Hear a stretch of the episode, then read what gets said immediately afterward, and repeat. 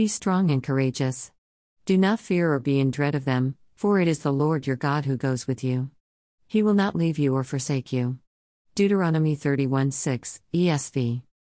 In last week's blog, Faith and Obstacles, we saw how three women did not let the perceived obstacle, the stone which blocked Jesus' tomb, stand in their way. Every time we face an obstacle, we must face it with strength and courage, but usually it is the very time we are feeling anything but strong and courageous. I usually want to find another way out. Fear and dread, which usually includes insecurity, raise their ugly heads, but they too are obstacles that can and must be overcome.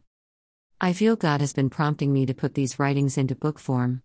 At first, I tried to ignore it. But then, my children and others began urging me to not only consider it, but actually move towards it. But I had to overcome my first obstacle my mind and its perception of my abilities. How about you? Is the first obstacle you must face also the perception of your own abilities? Or do you remember God and His abilities? In Deuteronomy chapter 31, we find Moses giving his last instructions to the people of Israel. He was giving them his most precious advice, knowing that they would be entering the promised land without him. He knew they would need both strength and courage to face all the changes that were coming. Remember, these people had been wandering the wilderness for 40 years. They had the pillar of cloud by day and the pillar of cloud by night to lead them. Manna was provided, and miraculously, their clothing or shoes did not wear out. But now, not only was their leadership about to change, so was their purpose. Change was coming full on, new things were going to become common. I am sure it consumed many with Can we really do this? Moses' advice to every Israelite, to help them overcome these thoughts, were Be strong and courageous. Do not fear or be in dread of them. Why? Because the Lord, their God, had promised to go with them.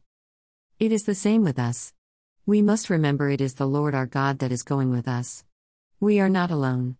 Once we settle in our own hearts and minds that we are not alone in doing our assignment, which means we have access to His strength and His courage, we can proceed. And I am proceeding. My book is with an outside editor. My son is working on a cover, and many of the obstacles are being overcome. But the interesting thing is, my mind still faces fear, dread, and insecurities. Would anyone want to read it? Will it be helpful? I must continually capture these obstacle thoughts. I encourage you to do the same with any obstacle thoughts that bombard you.